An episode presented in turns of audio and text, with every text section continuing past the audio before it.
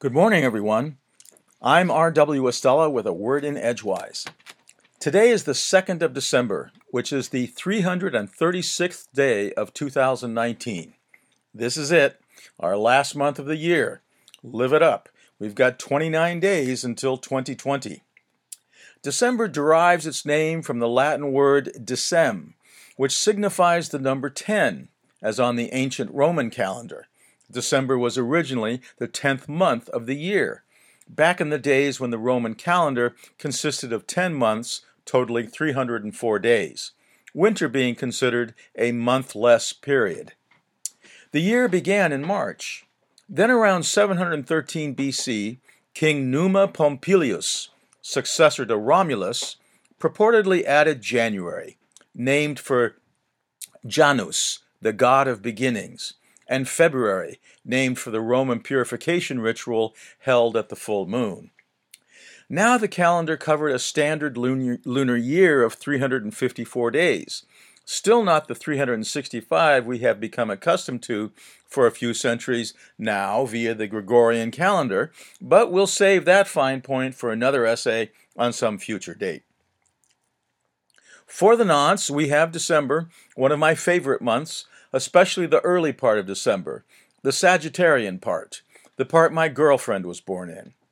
She's managed to put up with me for 33 and a half years now, has afforded me her many talents as a poet, a general practitioner of fine cuisine, a lover of Maine coon cats, an aficionado of art and architecture, and thus by and large a connoisseur of all things beautiful and wondrous.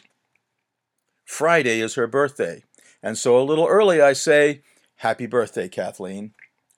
Tonight, about mid evening in the eastern sky, look for Orion the Hunter. See from the northern hemisphere Orion's belt more or less directly above the horizon. To the left of the belt is the reddish star Betelgeuse, and to the right is the bright blue white star Rigel. Diagonally below the belt is the edgewise galactic disk of the Milky Way, viewable away from the bright lights of urban environments.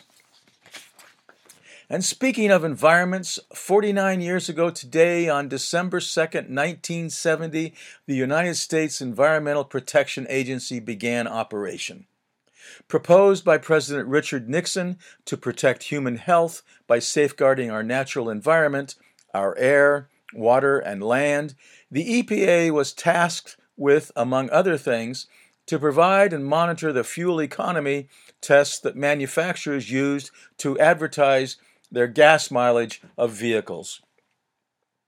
The 2018 film Anthropocene, The Human Epoch, directed by Jennifer Baichwal, Edward Burtynsky, and Nicholas de Pencier, and narrated by Alicia Vikander, presents scene after scene of what has become of our Environmental Protection Agency's authority over nearly the past half century concerning the omnipresent struggle between nature and American corporate greed.